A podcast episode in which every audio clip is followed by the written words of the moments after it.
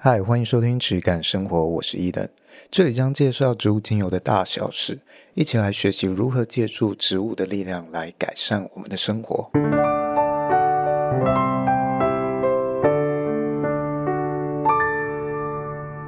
Hello， 欢迎收听质感生活，我是 Edan， 我是璇。今天要来聊聊、呃、有关一些我们在做精油品牌啊，还有在最近有很多很多的调整，嗯，针对零售这个部分啦，那来分享一下我在思维上的一些改变，以及我做了哪一些跟过去不一样的策略，或者是打算要做的策略，跟大家分享一下。那大家知道我最近开始准备也会再开一个 虾, 虾皮卖场，它、啊、这个东西主要是做一个测试吧，我打算要用我的客户的角度来试着去经营一个品牌，因为我有很多比较新的客户啊，他们可能是一些斜杠、哦、他可能还在上班，他可能是比较小资主，但是他因为对这个东西啊很有热忱、哦、他来试试看。那虾皮可能就是他们可能会选择的其中一个平台管道、哎、对对对，那我自己下来试试看、哦、用他们的可以去接触到的资源，试着去做一个卖场，我来摸摸看哎，到底会碰到哪一些的问题，实际了解，实际走一遭，带大家分享一下这里面大概会有什么样的一个历程。OK， 所以这整个品牌对大家来说可能就有点像一个实境秀，嗯，这种感觉。那我自己个人品牌、哦、之前的这个品牌直测的部分我也做了非常多的调整，如果之前有追踪过我们的放在资讯栏底下那个、呃、I G 连结，之前有开两个，一个是质感生活的账号，我更新了几次 Podcast 上面的一些分享内容，把它 更, 更新变成了文字，有点知识类型的贴文，之后认真更新了几篇，然后就没有动力了因为这一类知识型的贴文啊，老实说在现在的社群平台大家不是很喜欢看，现在好像已经式微了。对，我觉得这个是跟几个方面有关，一个是全球经济啊，全球经济状况其实会影响到我们在浏览网页或者是社群平台，或者是生活上，无论是时间花费在哪一类的娱乐，或者是消费哪一些东西，都会有非常非常大的影响。举例来说，当现在是处于一个全球经济整个比较下滑的状况，大家对未来比较迷茫，或者是比较不看好，这几年可能会过得很辛苦，这样的一个预期之下，大家会变得有点躺平摆烂，我不想学习了，我在手机上面滑到啊，教你怎样怎样、啊、就可以，例如让你好像更成功更自律，我看了就滑掉、哦、好有压力、呃、好像妈妈在督促我啊，你要多看书啊，多学习啊、哦、好像有这种压力一样，看了就滑掉。所以我觉得这个是为什么阿滴英文这几年的浏览率很低，因为我们追踪阿滴英文是想说我追踪起来我未来会学英文，但它就好像我们买的英文单字本一样，买了就安心了，放在架子上就以为自己有了那个知识了。嗯，其实我们反而会很排斥去看它，你要去打开它其实是很大的一个阻力哦，你要去克服你自己中间很多的纠结，所以你是很难真正去每天打开它每天翻的哦，那个你需要有很相当程度的自律。所以我觉得现在的环境有点是处于这样一个大生态之中，那我们也要去思考，哎，我们作为一个精油相关的业者，我们有什么样的细微的地方或者定位的地方我们应该要去做改变的、啊、要去应对到消费者的需求。我们毕竟不是那种超级巨大世界知名那种品牌，可以让消费者都围绕着我，我不变，你就是跟着我走，我们不是嘛，我们还是要去随时去符合消费者现在的状态，去给予他们真正需要的东西。那我自己过往，我们家我爸那个时代大部分的客户是美容师，或者这种高级美容 S P A 到个人的美容院。那这几年看下来，其实发现有一个很大的改变，就是大家对这种个人美容院或者比较小的美容院其实需求降低了。嗯，嗯，我其实注意到他们的生意都变得很差。其实从大概好几年前就有这样的迹象，但是是慢慢的，直到疫情，我觉得有加速这件事情的发酵，它变成了两个极端，主要是两件事情。疫情让大家比较待在家，所以大家更转往在居家做保养，哦，例如我买一个什么拨筋板、刮痧棒，然后搭配各种美容产品，我自己做一些基础的美容保养。那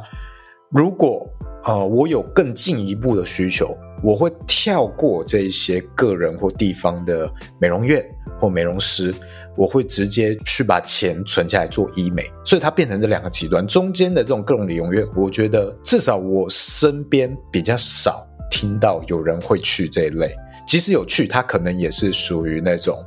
比较大型或连锁的 S P A。 我不知道你你身边有没有朋友会去做这些。呃，因为我自己会按摩，就是在还没怀孕之前会固定去按摩，但是我跟我朋友去按摩的地方也基本上都是连锁的，然后美容师或者是按摩师选择多的那一种。哦，了解，就是比较价格公开透明的。对，我过往其实有我们家的生意有一个很矛盾的地方，就是这一些个人的美容师业者，他们都很会推销，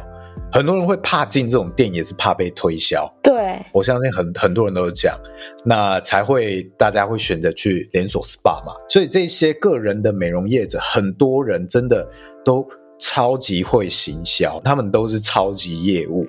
但也正是因为这样，他才能够推动他的客户，说服他们去买一些很贵的服务或配方或产品。但也是因为这样，他们才比较有机会去撑起很高成本的精油或者是基础油。过往是这样，所以我们家是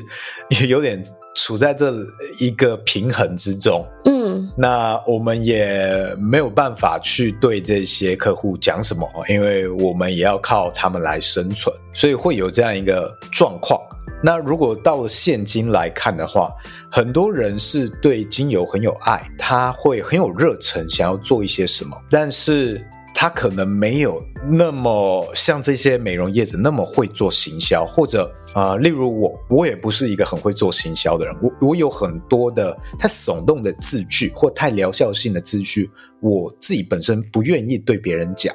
那就会变成我整个行销会很佛系，你要有非常多其他的技巧来弥补这一块。例如、啊、我会批发上我会去收集 email、啊、去跟大家沟通，例如这种东西，你才有办法去弥补那个你不做行销、不做推销这个行为。那所以很多的新的这一种想创品牌的，无论是自己个人的工作室，你要做呃精油复方，还是要做蜡烛什么的，其实都他们都遇到这样的难关。这个是有点扯远啦，所以呃，市场上是有这样一个状况，那我们要为了现在的大家的需求试着做调整。那最近我前几集有聊到，应该是上一集聊到紫晶瓶的这件事情、哦、如果不清楚的话去上一集听一听。总之就是紫晶瓶这件事情我想要做调整，因为呃，如果消费者看不到里面，然后又倒不出来、哦、他可能有凝固之类的状况或变稠倒不出来，而导致他要去开开关关那个瓶塞、哦、导致它污染的话，我反而会觉得呃，选用其他深色的容器或许反而保护力会更好。考量到这一点的话，我正在看一些其他的容器。那这时候当然不只是国外的，这一次我也应该说不只是欧洲的，不只是欧洲的容器。这一次我也看了很多、哦、对岸的一些厂商，我的容器就进了非常非常多家，每一家叫了一大堆的样品来试。那我觉得这一次在看对岸的这些供应厂商，跟我过往的经验，好几年以前的经验，我觉得有了蛮大的改变。所以这也跟大家分享一下，就是你在挑这些容器或精油容器的时候，那当然跟对岸进最好的好处，最大的好处就是对岸的这些东西真的价格很有竞争力，很便宜，一定比欧洲便宜很多，甚至很多很多。那它的优点，另外一个优点是款式也很多。他们这几年我觉得玻璃制造，无论玻璃制造还是这个塑胶的射出成型，都非常非常的竞争，所以国际上像是欧洲它有出什么款式，它就会去抄，就会去把它做得很像哦。例如像这种紫金瓶这种东西，他们都有模仿，当然那个质感差一点点，那个质感是你不用摸到，你不用实际看到，你看那个照片你大概就可以看出来，诶，这个好像跟欧洲不太一样会, 会有这样的差异。但是考量到成本，我可以理解是有人会去选择它，毕竟它还是符合了深色玻璃瓶这一件事情。好，所以它的保护力基本上还是不差的，我觉得它应该也不会比棕色玻璃瓶差，甚至可能会比棕色玻璃瓶好。那至于欧洲紫金瓶厂商讲述的这一种融入材料里面的这种防 U V 功能，对岸的厂商肯定是没有的。那这个东西到底有没有能量上的活化，跟这个对岸厂商有什么差异、哦、这一块就大家自己去摸索看看，因为我是应该不会准备去进对岸的这个东西。但是其他的像是这种棕色的容器啊，棕色的精油瓶，大家很常看到嘛，都发现我就去那个台北后车站，台北后车站有很多的那个容器行嘛，所以我就去比较了一下、呃、也问了一下店员，那发现其实呃，台湾现在很多的这些精油容器啊，基本上都是跟对岸进的。嗯，它有几个问题跟以前我分享的是一样的，就是它洗瓶洗的没有很干净，所以它是如果你没有买过对岸的，你去那个台北后车站的那个容器行，好，你去看一下那个精油，你去闻一下那个瓶子里面，有时候它会有一点点味道，你可能会觉得有点闷闷的哦之类的，那那个东西就是因为它是入场，好，它对岸的，那它可能出厂没有洗干净，那这些东西我会建议你就丢到洗碗机洗一遍。是会有溶剂的残留是吗？啊，不不不，不是溶剂的残留，而是工厂不会很干净哦，工厂不会是那种台积电的厂房，不会是无尘室，它是非常非常多层的一种那种乡下工厂的感觉。它可能很大，但是它很像那种传统工业的车间之类的哦，嗯嗯，比较有点像是出工的那种工厂，所以它也有可能是哎、欸、有点昏暗。啊、呃，很多玻璃它其实是有很多手工的，有手工的吹制。有没有看过那个松烟的啊、呃、那个玻璃吹制的体验坊？有看过。它可能就会有一点点类似长那样，但是没开什么灯，好、哦，没开什么灯的版本。然后也不会是你那么那么人工这样子，还要这样咬了插进去，那些都是他们机器成型的。扯远了啦，所以这部分洗瓶还有有点脏的问题是。跟我好几年以前测试仍然一样的状况，好，所以大家如果有未来有要买要注意。再来就是我过往分享过，我觉得对岸的玻璃容器硬度比较差，这里面有一个成分可以控制到玻璃的硬度，那他们可能为了省成本要去做竞争，这个成分还有可能拉低，所以比较容易碎。对，例如我自己的精油瓶，我自己从呃欧洲进口的玻璃瓶，嗯，我出生以来的印象啊，当然是非常常掉到地板上，但是我没有任何一次发生过它碎掉。它小小的玻璃瓶从我的可能桌上啊，或者我站着在使用，然后掉到地上，从小到大三十年我没有发生过任何一瓶精油瓶碎掉啊。如果是那种更大瓶的五十毫升 以上的，那可能有机会啊，但是一般容量尺寸的精油瓶我是从来没有发生过。那如果是对岸的，那就我过去的印象，它是有比较有机会会碎掉，但是我这一次去进就觉得，哎，它的那个厚度、硬度，我普遍看下来都觉得还算不错，没有差欧洲的太多，我我觉得是差不多的感觉，所以这一块是我觉得他们有改进。那再来，它款式很多嘛，所以它的选择其实比我跟呃欧陆的厂商去进选择要多，像是他们有除了常见的。棕色的玻璃瓶，除了常见的棕色的玻璃瓶，蓝色的、绿色的，然后还有那种磨砂的，磨砂雾面的，这个就是我在欧洲的玻璃容器厂商我比较没有看过的，因为以往这一种后续的加工都算是你要订很大很大量啊，欧洲的厂商你才有办法谈，也许你要订个好几万个啊五毫升的瓶子，只能同一个规格，你才有办法去要求这种加工。如果你在对岸找，现在有一些现成的可以少量批的这种磨砂的蓝色精油瓶啊，磨砂的茶色，磨砂的绿色，或者是磨砂的透明白色玻璃瓶，那我就觉得哎，选择其实多很多，变多了。对对对，但是盖塞哦，精油以后很有一个很重要的是瓶盖瓶塞嘛。嗯嗯嗯，我觉得普遍看起来都还是没有很优，可能玻璃厂商他们有进步，但是射出成型的塑胶厂商没有什么进步，有点安逸呀、啊，没有没有太多的变新变革哦。那样式款式是也是不少，但是细节我觉得做的比较差。什么叫做细节？例如，我前次有讲到、呃、我们家以前用了一个呃欧洲的厂商，它瓶盖塞那个塞子是我用过最好用的，那个就是叫做细节做的很好很好的厂商。那纸巾瓶的这个厂商呢，它做的也还 OK。纸巾瓶的厂商有两个，一个是德国的，一个是荷兰的、哦、其中一个做的很好，另外一个就做的比较没那么优。差异是差在哪？就是精油的瓶塞啊，它里面会有一根长长的管子，好像一个嘴巴一样。嗯，那那个管子如果太长的话，你精油剩很少的时候，你这样倾倒，它就会超过剩下的精油容量。哦，它就滴不出来，所以那个里面的那一根啊内管，你要很短，那个精油才会比较好倒。就这个就这种一般的精油瓶塞来看，哦，是这样。那入场的，它那一根管都做得好长好长哦，那你到时候剩到剩到剩三分之一的时候，可能开始就会不是很好倒。好、哦，这个是我的经验啦。这一块我有可能未来会用入场的玻璃瓶，然后搭配欧洲的瓶盖塞啊，因为那个口径规格是一样的，是国际通用规格，所以这一块是这样。好、哦，这个是呃容器部分的分享啊。最近逛了很多哦入场的一些厂商。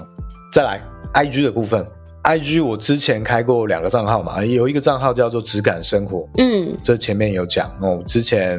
更新了几篇就没有再更新了。那这个账号呢，我重新把它命名成了叫做都是为了好眠，都是为了好眠。这是什么意思呢？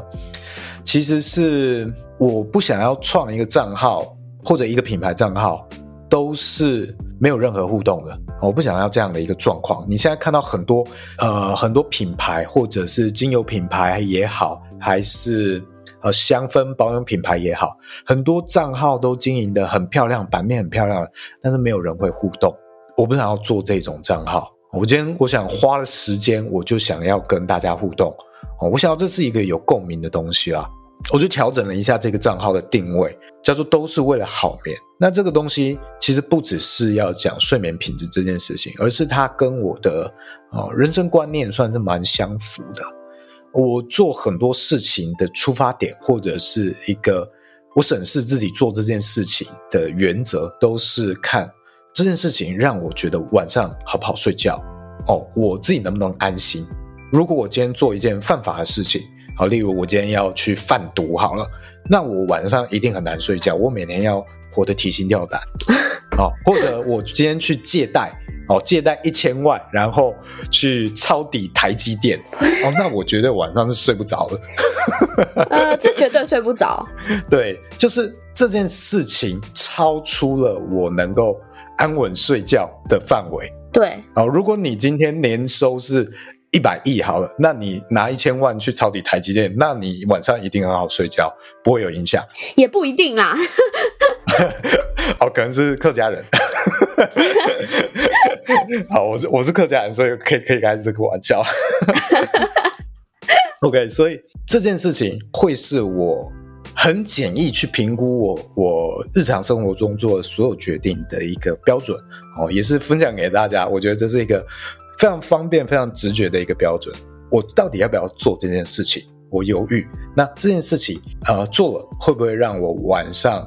睡得不安稳。如果睡得不安稳，那我就会考虑不要做这件事。那再延伸到除了日常生活之外，整个人生的理念上面，我也有一个、呃、算是我好几年以来还没有去变动过的一个想法，就是人生的意义大概是什么？这当然是人生三大难题嘛，哦，每个人都在追寻的一个个人生存的意义。对我来说，人生可能就是在追求当你老了死了过世之前的一个跑马灯，所以这一些回忆可能是人生之中很重要的一个成分。对我来说，因为最终你什么东西都拿不走嘛，那你在这个安息之前能不能有一个非常美好的回忆，我觉得这个会是你评判一个、呃、人生价值的一种方式。所以这个好眠不只是每晚的好睡觉，也是我们整个生命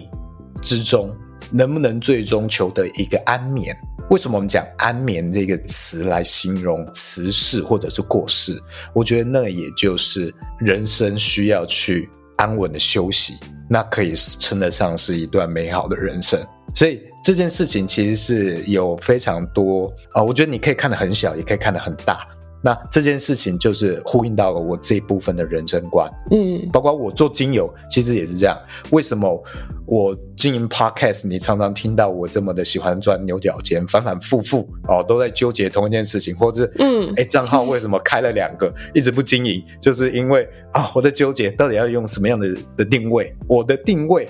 如果我自己没有想通想透彻的话，我就会一步都很难跨出去，真的是蛮容易钻牛角尖的人。对，没错。我觉得也因为我是品牌经营者或者是公司老板，嗯，所以我没关系。如果我今天是一个员工，我的老板绝对是没有办法忍受我这样子去钻牛角尖的。重点是这个定位或者这个方向我确立了之后，我做这件事情我才会开心。像我过往也创过很多的这个创作相关的账号嘛，我之前有分享过，无论是摄影啊，或者是、呃、插画这些，它在某一个时期是非常符合我我的定位跟我的需求的，对我来说经营就很快乐。但到了某一个时间点，我开始会感受到诶粉丝想要我去更新的一个压力，那我就开始感觉到诶我当初创这个账号的初衷跟方向开始跟我感受到要去产下一篇贴文，要去产下一个创作的那个初衷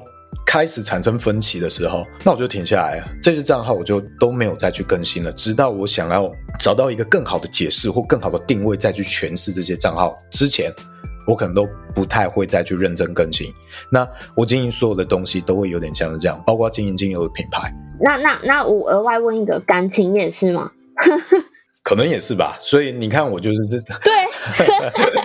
你很难要我去随便试试哦，你这样听起来我我会很难做这件事情哦。像这个账号它就比较能够，我觉得它因为符合我自己个人的一个呃人生观点，所以它对我来说更新起来就不像过往开可能直测这个品牌的时候这么的让我这么的惊，因为它的人设对我来说太高了。直测这个品牌当初呃要定在说它要是一个奢侈品，它要价格很贵，要显得奢华之类等等的，它这个人设设定其实对我来说有点高，我有点难，无论是经营上比较多东西，或者可能太低俗一点太好笑的东西，这些都当然都不能发，在价格上当然也比较不亲民。那现在有一个这样子比较符合我人生观啊，这种都是为了好眠一个很亲民的账号，那它也不是一个真正的精油品牌账号，嗯，它只是有点像是我个人哦，出发自我个人的一个记录，它会包含一些我经营这个品牌的东西的日常生活的记录等等的，所以它有点像是比较个人类型的账号，那这个东西就会减少很多我的阻力。所以大家在经营品牌的时候要重新思考一下，这个东西到底跟你自己本身的共鸣性连结性强不强。如果你今天是为了说啊，你今天因为品质很好，所以你想要就是创造的品牌格调很高，那我觉得你要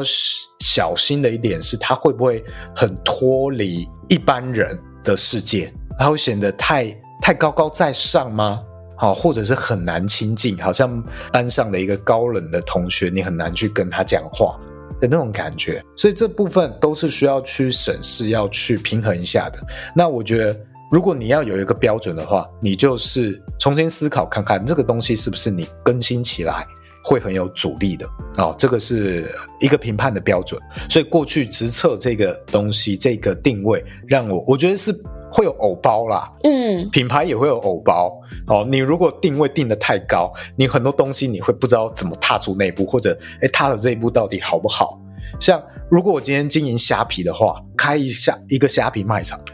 我就会觉得很自由，因为它这些偶包都没有了，那我有很多东西可以尝试，搞不好用很迷因的方式去宣传啊，也可以。我今天要开虾皮卖场，跟我这个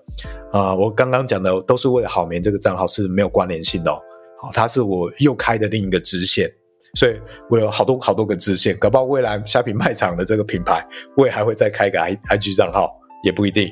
都有可能啊。我等一下先叹气了一声。啊其实我看我目目前见过最会帮自己开支线任务的的老板。我觉得这个也是我的个性，就是我非常喜欢这样子去彷徨之中摸索。嗯，可能我们在某一些人生阶段上面都会非常的迷惘，不知道自己到底要做什么。但是很多时候这种迷惘，你回头来看，其实它是很值得在享受在里面的。我举一个非常非常浅白的例子，就是我在人生中其实有很多东西是非常确信的，比我同年龄的人都更早找到方向。例如我在高中就确定了我未来要做设计，我要做设计的原因是因为我未来要帮我们家的精油做品牌哦，这件事情是我在高一大概就确立了，所以我比整个同龄层的人，甚至大学毕业很多人都要更早找到方向。我一直以来也对于经营高品质的精油这件事情从来没有怀疑过，但是我有很多东西很多领域会很迷茫，或者是很喜欢让大家觉得看起来在浪费时间的事情，选择困难的事情。哦，浅白的例子哦，举就是当我走进便利商店，我可能会在饮料架之间徘徊五分钟，但是最后什么都没买，最后就出去。我其实进去那个饮料店或者是那个便利商店，我不一定是真的要要买什么东西，我可能只是想要去享受在那那些货架之间去选择去思考的一个过程，所以不一定是得到一个物品。嗯，这个过程之中就已经是我获得满足，我已经得到我想要的东西了，我要享受那个为选择而犹豫的过程，这其实也是一件值得享受的事情哦。所以像是品牌啊精油啊这些东西，我觉得也都有这样的性质。所以呢，这个 I G 的账号都是为了好眠，比较多会在记录我这一方面，我这个人的这一个面向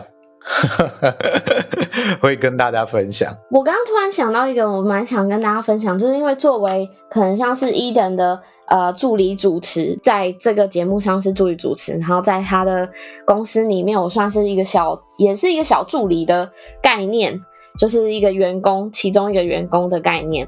但我觉得蛮有趣的是 Edan 真的是一个你可以知道他他常常会有那个犹豫，或者是常常会有举棋不定的时候，但是我觉得我们的两个的搭配有点奇妙的原因是，常常你会比如说有时候我们会互相讨论一件事情，可能是行销上面的事情或者设计上面的事情，然后你会问我的意见，然后因为我自己的个性就是那种其实我很就相较于你算是斩钉截铁的人，然后我是那种比较是求来就打的选手类型，我比较不会去设想太多，然后我自己生活上也是这样子，就即便就是举个例子是即便我已经三月二十号的预产期，大家都会觉得说你看现在是二月中了，我已经快要生了，可是我都一点也没有什么感觉，除了身体上的不适是持续的以外，但是我完全不会害怕说哎、欸、怎么办怎么办我要生了，或者怎么办怎么办当天要带什么东西什么什么，我现在就是一个很非常放松的状态，然后我也不会一直去想说哦，就大概看一下一些资讯看过，然后大概有个底就好了，然后我不是那种会太想太多的人，然后所以在这种事情上面就是连这种事情上面我老公可能都比我还要更紧张，就是他会想说怎么办怎么办怎么办，什么东西都还没准备好，他就会想很多，然后我就会让他放轻松，反而是我反过来会去引导别人这样子。所以在我们工作上面的时候，有时候我觉得会出现一个蛮好笑的现象，是你会来问我一个意见嘛，然后我就会把我的 feedback 丢给你，然后可是那个在问意见的过程中，其实在外人可能外人看我们的对话会觉得很像我才是老板你才是员工的那种感觉我有时候会错乱，我想说、嗯、我这样回好吗？可是啊我真的就这样是这样觉得啊然后然后所以我常常会有时候会蛮 confused， 我们的对话其实蛮好笑的。我我也很常这样子去问我姐意见，嗯嗯嗯，我姐也是属于那种斩钉截铁的人，嗯，她是不会讲应该和随便的人。哦、oh, 对，这样子应该就可以解释他的个性吧，他就是只会给出一个精准的答案，他是这种人。嗯，这一部分也是我的个性，我小时候就因为我觉得我要展现随和，所以大家在决定事情的时候我都啊随便啊都好，那我姐就是很凶、呃、你再给我讲随便看看我在国中的时候就受到我姐的教育，我我从此就不敢再讲随便不敢再讲都好了哦，但还还是这个享受在彷徨之中的这件事情还是融入在我的个性里面。嗯，那我很常就会像这个这些东西你在同一块位置徘徊久了，你其实会有点看不清，那就很需要别人斩钉截铁的意见帮你去点醒。嗯、哦，你需要去远一点去看这件事情，久了之后你会对那个敏锐度会丧失，就有点像是你可能呃在做一个设计好，或者你在写一篇文章，你修久了改久了，你会对你自己写的东西开始没有敏锐度，你就可能需要休息，隔个几天再来看，或者请外人帮你看一看、哦、那个敏锐敏锐度才会回来、哦、有点像是这样。再回来讲到这个虾皮的事情好了，我想到前面讲的这个直测的偶包、嗯这件事可以怎么举例，就是有很多的东西啊，例如像是对岸的这种、啊、淘宝货一六八八的，即使跟精油无关我也不敢放在直测上面卖，因为我会觉得那个格调差很多。嗯，这个就会是一个偶包，即使它可能是很好的东西，例如、嗯、按摩仪器、啊、之类的、啊、其实 这, 这类东西按摩仪器类的东西我很喜欢买，因为我就是一个常常肩颈酸痛的人，例如像什么按摩枪之类的这种东西我很喜欢，或者是现在出了好多各种眼压按摩、哦、眼周按摩、脸部按摩，各种你现在只要想到从头到脚各个部位都可以找到一个专属的按摩仪器，什么手指按摩仪、哦、这种东西都有、啊、这种东西我觉得很有趣，是我自己会喜欢我会尝试的，但是我我就不敢把这个东西放到直测上面去做组合，这个就会是它的一个偶包。嗯，哦，即使它的品质可能没问题，它就会有这样的一个状况，但是这些东西我新开一个虾皮卖场我就可以卖，这个东西就很自由，那我未来虾皮应该也会朝这个方向去做、哦、因为虾皮它我看了一圈虾皮啦，虾皮上面当然很少高品质的精油，真的你光看价位就知道你光看价位就知道基本上都是那种淘宝精油，那比较少数它的价位可能会是纯精油的，它基本上都卖得很差，但因为它那个虾皮会有已售出多少嘛，对、哦、基本上都很少很少少到有点、哦、有点为它心寒的感觉，所以这件事情是你要卖纯精油或高品质的精油或任何高品质精油相关的产品，在虾皮上直接卖一定是非常非常困难的事情，你需要有一些东西搭配，你才能够去可能在组合价或者是加购价之类的环节让它有机会接触到你的精油或者是复方油，所以它需要有一个组合商品的概念。哦、例如虾皮非常竞争嘛，那例如水氧机好了，你有一个无印款式的水氧机，无印卖一千三百，虾皮可能有人卖两百块，就差不多的东西，这个东西你可能从对岸进要一百五十块，那那个人搞不好只赚了五十块，但是你要不要下去跟他价格竞争，这个要看你的定位，那我的话可能会有少部分的产品做这种价格竞争，那是用来吸引人的，例如这个商品是大家会搜寻的词，例如最近可能比较流行、哦、韩国的呃刮痧板嗯，这种长得很像那个纸虎一样，有没有看过哦？不良少年古惑仔戴在手上的那个武器啊，韩国最近很流行长得很像那个突突的一个一个对对，长得很像那个纸虎的一个刮痧板按摩器。那 OK， 最近有有流行这个东西，有人会搜寻，那你就拿这个东西当成是啊，吸引目光，吸引有人会点进你卖场或商品的一个引流商品。那这个东西赚不赚钱无所谓，甚至有时候有一点亏钱去卖，我觉得都 OK， 重点是要有人被你吸引点进去，那再来才是你的战场，你要怎么吸引他去尝试或者去搭配到你真正想推广的东西，例如我的复方的精油，好，这些才是他的整个策略，然后后续再引导他，也许加好你的 LINE 的官方账号、哦、或者是、呃、去关注你的 I G 之类的，然后这个后续怎么引导他成为你的粉丝，这个就是另外后续的策略啊。总之就是大概这一套逻辑去做，所以虾皮能不能做高品质的精油，我认为是可以的，但是它不能直接卖啊，直接卖你没有任何的搭配或者是比较能够入门的产品让它走进来的话，它是动不了的。好，所以你如果今天要做这些东西，做虾皮啊什么，你接触的是一般人，他不会是你一开始就是你的粉丝，所以你要让有让他像我们之前讲的，你要有让他跟你沟通的机会，你要能够留住他，让他愿意跟你对话，这个就是属于他对话的形式。那我今天去做虾皮的话，我当然我的产品会会有很大的变动，包括精油类的，精油本身我不会动，但是做成复方产品的话，好，复方用的东西我就会去做调整。好，例如今天如果是复方按摩油的话，那我可能就不会用我的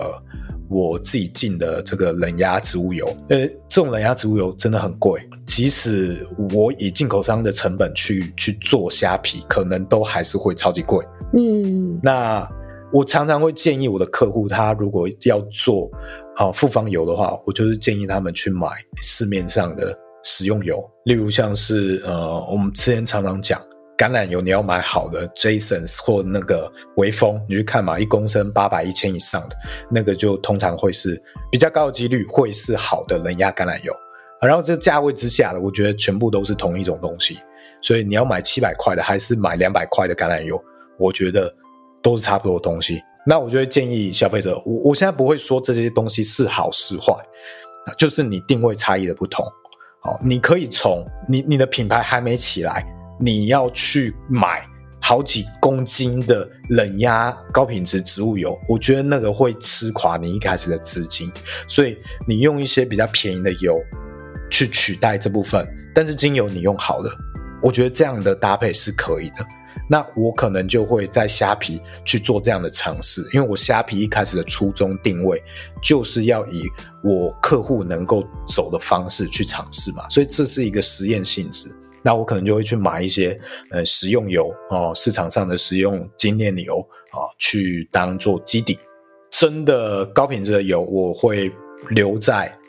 直测这边，但精油都是一样的啦，所以这部分会是虾皮定位上的不同。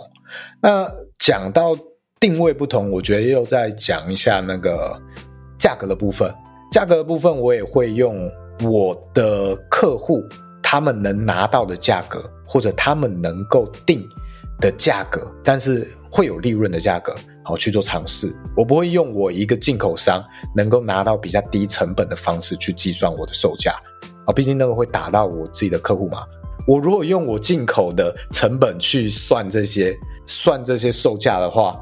那我第一个打死的就是我自己的客户，所以不能这样做。所以这个也是我我作为批发商的偶包啊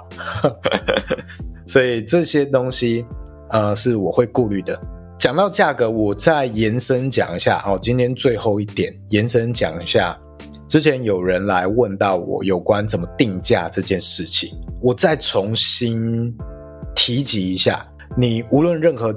任何的行业，你要做一门能够持续获利的生意，你的这个商品的利润就是要环绕在至少有大概 百分之七十 左右。如果你不会算的话，很简单，就是你的成本乘四哦，大概就是你的啊 百分之七十 利润的售价，你不会算的话直接乘四。你如果低于这个价格，你就需要非常大的销量，你才会能够赚钱啊，就是我们讲的薄利多销。那这个是属于零售的状况，这个跟团购代购是完全不一样的价格思维。嗯，因为之前有人说，哎，他做代购，就听了我的价格分享之后，觉得他是不是卖的太便宜了？我觉得代购要看一个状况是这个东西有没有品牌。如果你今天是代购 Chanel 的包包，那那个国外什么价格，国内什么价格，大家都知道，那你的利润就会很低，你赚个一两成我觉得算是蛮极限的。但如果你今天是代购、哦、精油原料好了，它就是一个炼油厂，你去帮大家做代购，这种情况的话，我觉得你是可以更自由的定价，我觉得是没有问题的、哦、你要卖到 百分之七十 的利润以上，我觉得也都是 OK 的。那团购又是不一样的东西了，团购一般来讲，这些团购主通常只会到、哦、我讲团购的情况是有品牌的，团购通常也是在讲有品牌的东西，通常团购主它的利润可能只有也是大概一两成，两成就算是很多了。那寄卖的话，之前有讲寄卖可能最贵的可能是成品，它要你四成，所以是你零售价一百块的话，你要卖它六十块、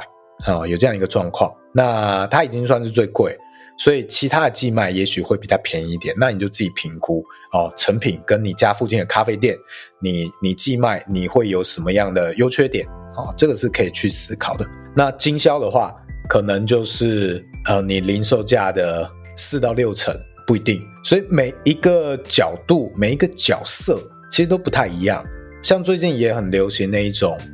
卖一些小产品的直销，哦，像奶茶什么的，什么轻电商还是什么快电商之类的，对不对？对对对，或者有人讲微商、哦、之类的。哦，对对对，你是小网红自己在卖东西，那这这一类啊，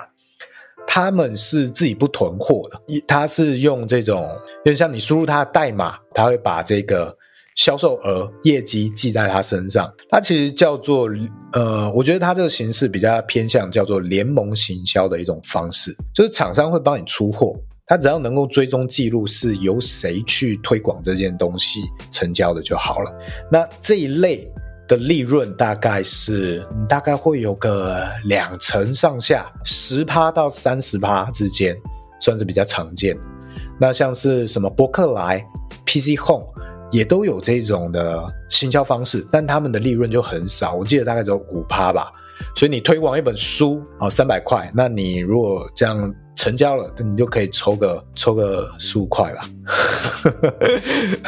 一杯泡沫红茶都没办法买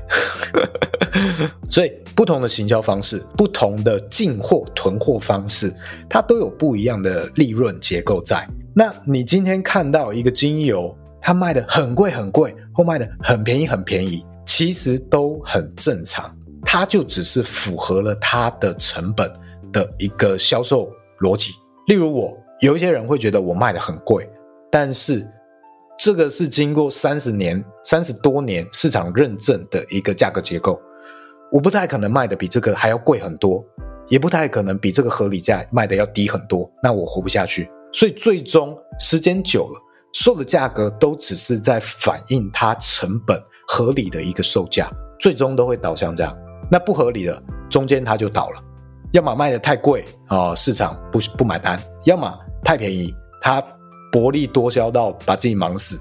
也赚不到钱。还有考量的另一点是，也许它的行销能够弥补它的品质没有那么高，但是它价格卖的很贵这样一个状况、哦、例如有许多直销商品有可能是走这样的一个方式。嗯，直销商品其实它它的利润要拆很多层哦，因为它很多都是要透过我们刚刚的这个联盟行销，它要分润给很多人，所以里面有好几层都是它要分给它中间的那些下下线帮忙推广的人，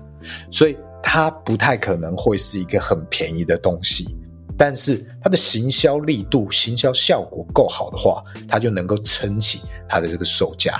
所以也不能完全单看它这一部分去决定它的售价或者它的成本，去推算它的成本，还是要看它的整体。 OK， 这一集大概是这样。那我也会把这个我新的 I G 账号会贴在下方、呃、资讯栏位关于我的地方，这个都是为了好眠的账号。那